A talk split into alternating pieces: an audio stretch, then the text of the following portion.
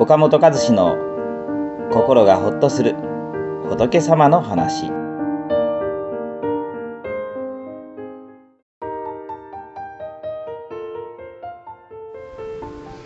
幸せ不幸せは何で決まる？お釈迦様が説いた運命の仕組み。私たちはみんな幸せを求めて生きています。不幸せになりたい人なんてどこにもいませんね。だから仕事を選ぶ時もこの仕事の方が自分は幸せになれるだろうと思って決めますし結婚相手を選ぶ時もこの人となら幸せになれるだろうと思って決めています。それでも人生はうまくいく時もいかない時もあります。一体私たちの幸せ不幸せは何によって決まるのでしょうか？お釈迦様は私たちの幸せ不幸せを決める法則をはっきりと教えられています。その法則を一言で示されたのが自業自得という有名な仏教の言葉です。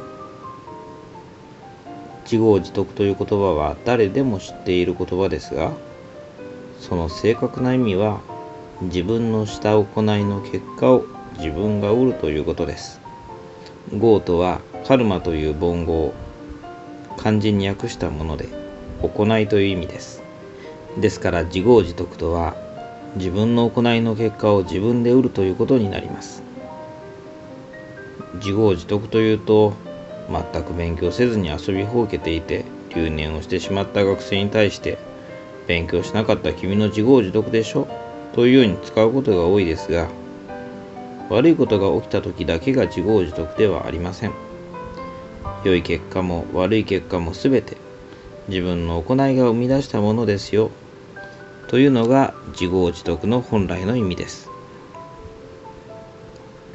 一生懸命に勉強して成績が上がったことに対して自業自得ですね。というのはなんだか違和感がありますがあなたの努力が実った結果ですね。ということですから自業自得と言っても間違いありません。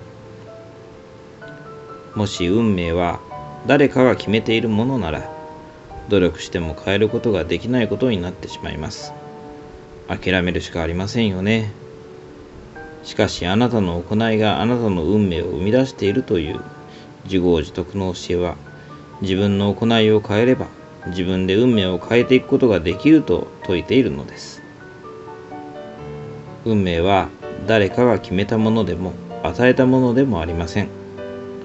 運命は自分自身が作っていくものでありあなたの運命の主人公はあなた自身ですよというのがお釈迦様の運命の法則なのです。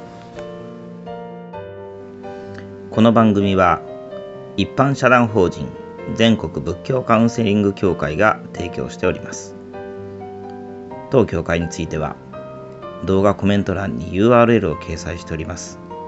そちらをぜひご覧ください。